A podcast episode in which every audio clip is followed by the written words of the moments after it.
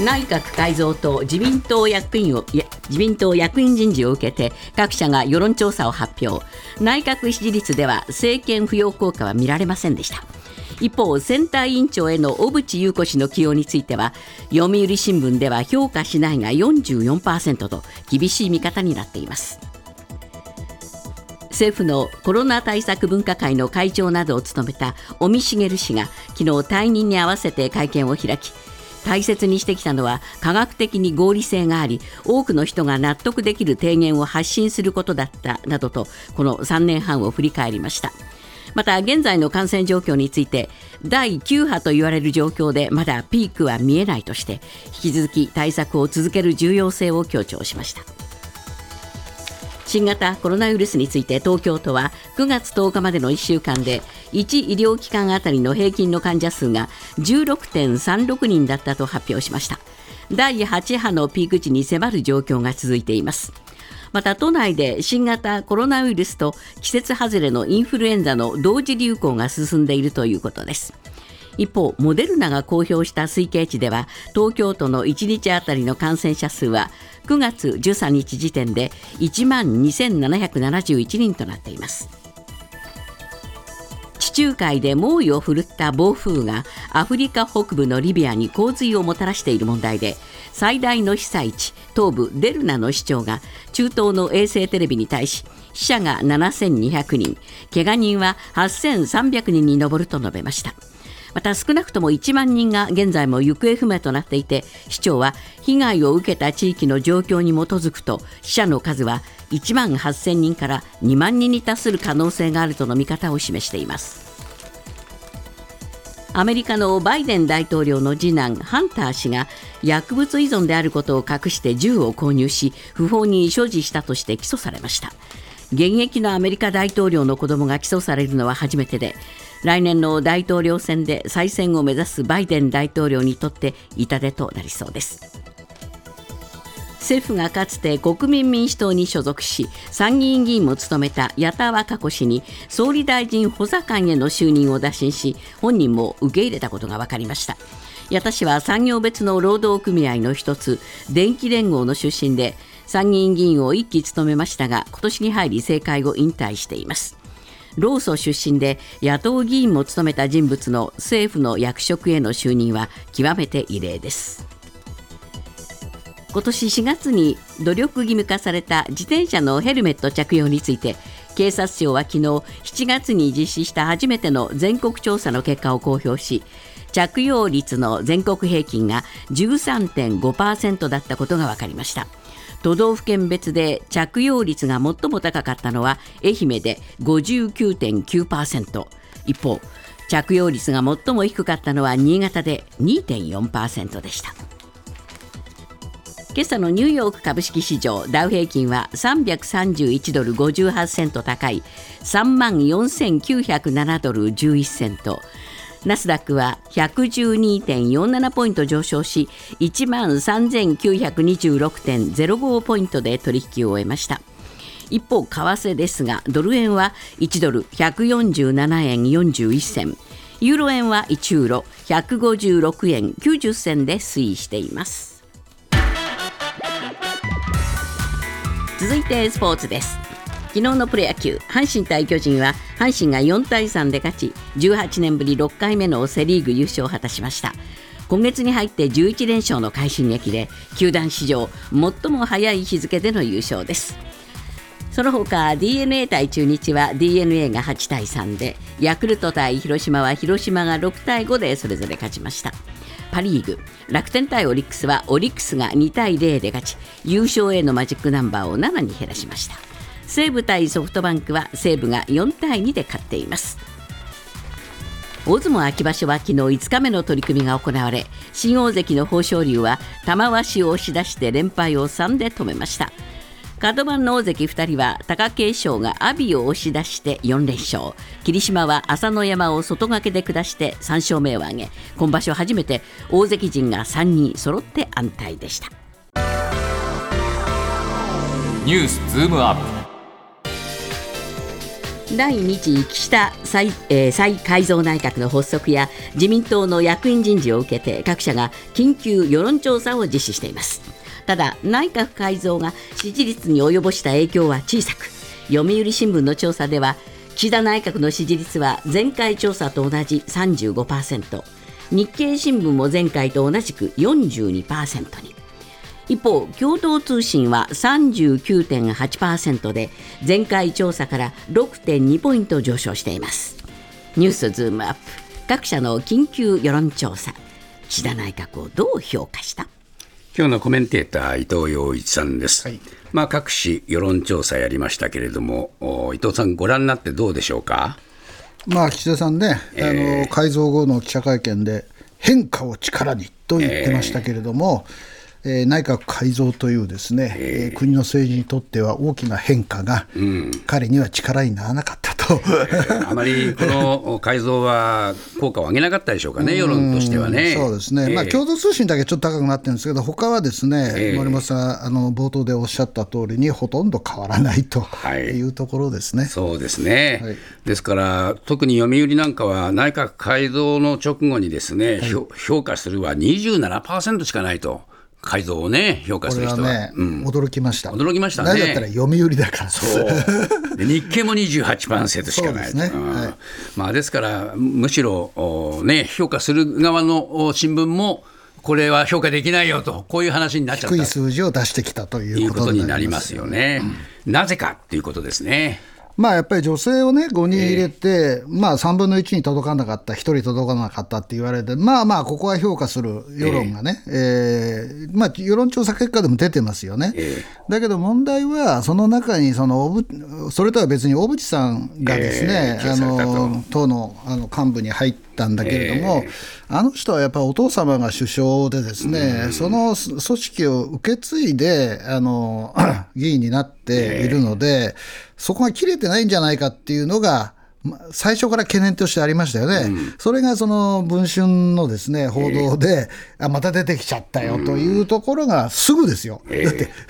入れてすぐだからね、はい、それはやっぱり響きますよね、ね。調べて出てきたっていうんじゃなくて、多分文春はこれ、狙ってたんでしょうね、なるほどね、ね。ですからまあ、やっぱりこういうことがあるのに、どうしてなんだよって話になりますね、うん、そういうことですね、えー、あとは政策が見えないってことですよね。はい何やるのと、えー、賃上げを経済政策の柱にしたいって言ってるけど、うん、賃上げって経済政策の柱かと僕なんか思いますけどね。えー、これはやっぱりね、えー、そのもう少し、えー、違うところで戦うものなんですよね。そうなんですよ、えー、賃上げってのは結果としてもたらせるものであってね。だからね、この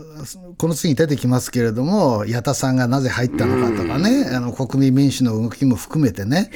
やっぱりキーワードは賃上げですよね、はい、でもそれはやっぱり政府の政策としては、私はおかしいと思う。そうですね。まあそういう中でですね、今も出ましたけれども、やっぱりもう国民民主を取り込もうっていう動きもはっきりと出てきましたね。これはね、えー、2つのメリットが自民党にありますよね。はい、というのは、公明党との関係が東京都のあの擁立で揉めたじゃないですか、うんね、で。自民党の中にはね、もう公明党、もう何年一緒にやってんだと、うん、いつも国土交通省取られてね、えー、で不満が溜まってるわけですよ。はい、でそうすると、いや、国民とも組むかもしれないよというのは、公明党に対する大きな牽制材料になりますよね。はい、で僕はこれに加えてですねあの自分の中でこう言ってるんですよ。自公国一一ってのは維新ですよね、ええ、維新もどちらかといえば、政権にいろいろな面で近い立場にあるわけじゃないですか。だから将来に自民党がそこまで考えるかどうかは別して、今の自公の枠組みは続けていって、自民党に本当にメリットがあるんだろうかと。はいで、アメーバ的に、まず国民に、その、触手を伸ばして、うん、その次は維新かなというふうに見てるんですけどね。えーはい。まあ、そういうふうに手伸ばされちゃう側のもの問題っていうのは非常に大きくありますよね、うん、だからね、あのやつは立憲民主党、泉さん、えー、まあ、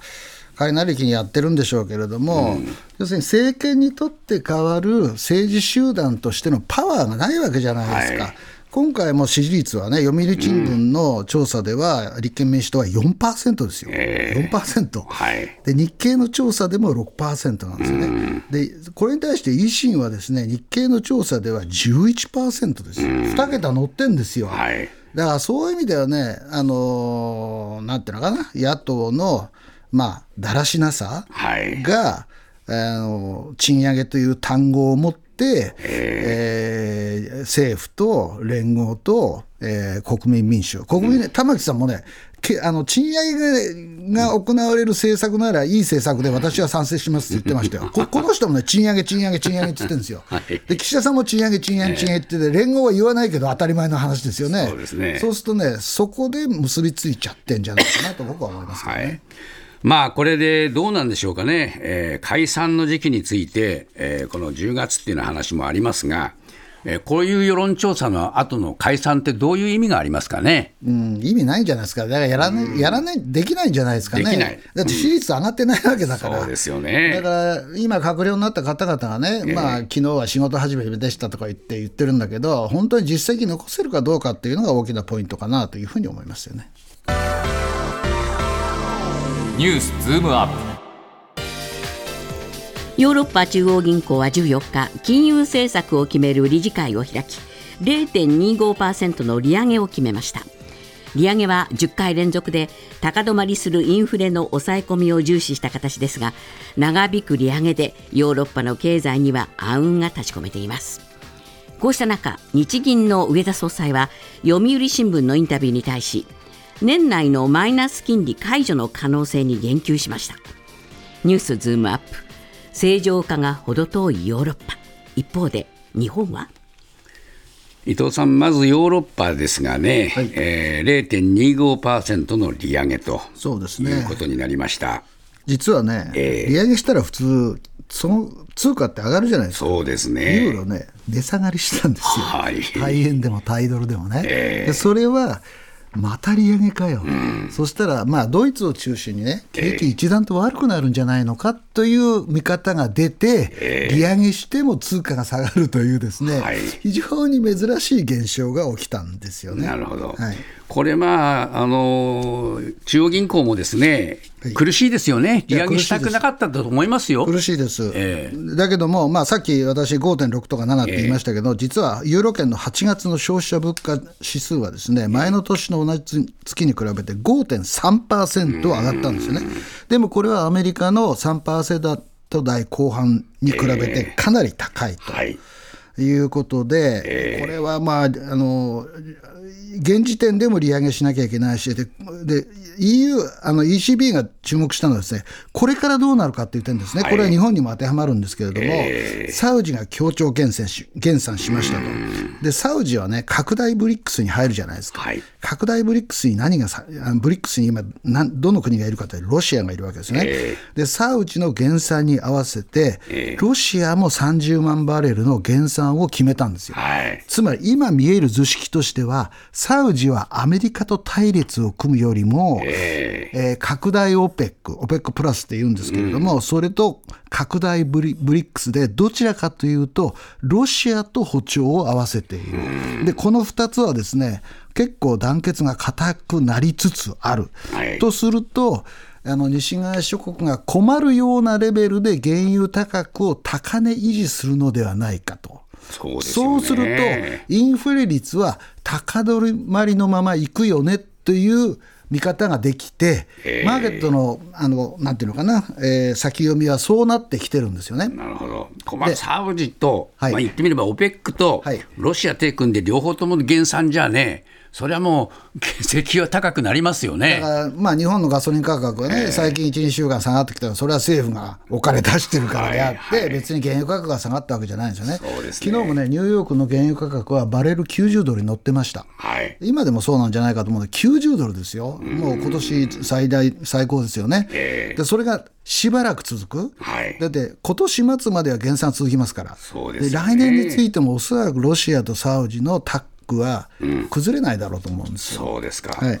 そういう中で、先ほどもさ、えー、出てきました伊藤さんの話にね、はい、ドイツですけれども、ドイツの経済、結構厳しくなってるんですか？ドイツはですね、11日に公表した経済見通しでですね、えー、えー、これ、欧州委員会が公表してるんですけれども、2023年の実質経済経済成長率はマイナス0.4%マイナスになっちゃってるわけですよね、はい、これね前回5月からの、えー、5月の予想から0.6ポイントの下方修正なんですよ、はい、つまり前回はプラスを見てたんだけど今回はマイナスになりますよということでですね、はい、えー、えー、まあだから今ドイツで何が起きてるかというと不動産会社や建設会社の倒産が相次いでいるということで。はいえー、住居用物件の建設工事を中止した企業の割が割合が20.7%あどっかで聞いたことあるな。これ中国と同じようなことが起きてるんじゃないのかと、ね、それほど悪いわけですよ。あそうですか、はいはいはい、ですからまあこれ利上げはドイツにとっては厳しいですよね。厳しいです、えー、今までは利上げっていうとギリシャとかねスペインとかイタリアとかそこら辺が厳しいって言われたけど。ヨーロッパのだけどこれね景気の牽引者だったわけでしょ？コアですよ、ね、核ですからね、はい、成長のコアがこうなってんで、えー、だから ECB は苦しいですよね。そうですね。そうした中で、日本ですがね、はい、えー、まあ、あの先ほどもちょっと紹介しましたが、上田さんのインタビューがあったんですね。そうですね、えー、で上田さんは、まあ、あの人、慎重だから、あまり明確には言わないんだけど、はいえ。ー、おそらくですね、もうゼロ金利解除を視野に入れてます。はい。で今年の末か来年の初めには、うんえ。ー、おそらくゼロ金利を解除してきます。はいもう株式株式市場はその動きを見せていて、えー、昨日なんかも銀行株がものすごい上がってるんですよね、それは金利のある世界に日本も戻るということです。はい。金利のある世界に戻るっていうことは住宅ローンも上がるし、えー、企業に対する余震も上がる、はい、でも昨日の東京の株式市場はニューヨークと同じですね。ものすごい上がったんですね。えー、それは物価が上昇する世界の方が普通だよねと、うん、普通なところに日本経済も戻りつつあるし、アメリカについて言うと、利上げがもう一巡したし、えーかつ、小売売上高とか、アメリカは弱くなってないんですよ、ドイツは弱くなってるから、はい、だそういう意味で株式市場は反応しているし、えー、上田さんはその方針で、おそらく今年の末から来年の初めにはゼロ金利を解除してくると思いますね。これ、日本は大きな転換期になりますね,、えっとねこれから半年は日本にとって非常に大きな経済政策の転換期になります。三菱地所が横浜市に大型テーマパークを建設することが分かりました日本のアニメやゲームなどのコンテンツをテーマに2031年頃の開業を予定し敷地面積は東京ディズニーランドと同じ規模になるということです。一方で日本初のアニメやゲームコンテンツの発信をめぐっては経産省が管轄するクールジャパン機構が大赤字を出すなど厳しい難しい面もあり三菱地所の取り組みが成功するのか注目されます。ニュースズームアップ。横浜にテーマパーク。三菱地所の賞賛は？どんなテーマパークなんですか？なんかねアニメやゲームコンテンツなんかをね、えー、取り込んで、まあ、ディズニーランドってあるじゃないですか、はい、あのね、あの幕張だ、幕張じゃないかな、うん、あの千葉にね、えー、あれとはまた違う意味であの客を誘致しようとあいうことを考えてるんですね。えーだからあの三菱の言い方はこうです。大体あるテーマパークに来る人のかなりの部分は50キロ圏内に住んでいると。うんだからまあ千葉とですね神奈川はそんなに離れてないんだけれども、神奈川としては人口多いじゃないですか。はいだから成立するんだと。なるほどで旭区と瀬谷区にまたがる旧米軍の上瀬谷通信施設跡地を使うということらしいですね。どうなんでしょうかね、まあ、こういうテーマパーク、あのハリー・ポッターのね、うん、シリーズをテーマにしたエンターテインメント施設もありましたよね、はい、開かれましたよね、はい、こういうのは流れとしてどうなんです？私はね、えー、あのクールジャパンがなぜ失敗したかというと、うん、本来、スマホの中にあるものを、えー、大きな場所を作ってやろうとしたっていうのは、そもそも失敗だと思ってるんですよね。えーだから、例えばディズニーランド行くと何がわかるかって言ったら乗り物がいっぱいあるじゃないですか。はい、あれが楽しいわけですよ。うん、子供はあれに乗りたいわけですよ。えーでね、アニメやなんとかって言われたってね、それ今いつもスマホの中で見てるからって僕は思うんですよね。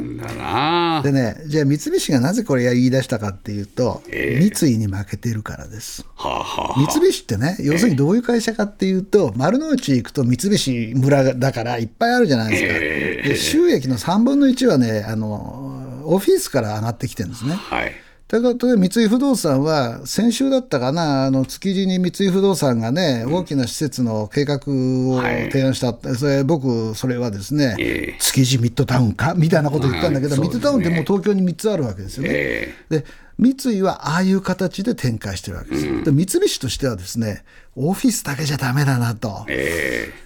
硬い会社の名前なのに、テーマパーク作って大丈夫かと僕は思ってるんですけどね。まあ、アニメとか漫画とかね、こういうものは海外にも日本は非常に名が通ってますね、うん、そういうもので海外の人たちも呼び込みたいという気持ちもあるんでしょうけれども。お台場でね、いつもやるんですよ、えー、あのね、あのアニメのね、はい、で。1年に1回だからみんな来るんだろうなと。いや、大パーティーですよ、あれはね。常設は辛いです常設はね、私はね、ちょっと三菱の人たちは申し訳ないんだけれども、いや、他の魅力作らなきゃだめなんじゃないの？と。はっきり言ってそう申し上げたいですね。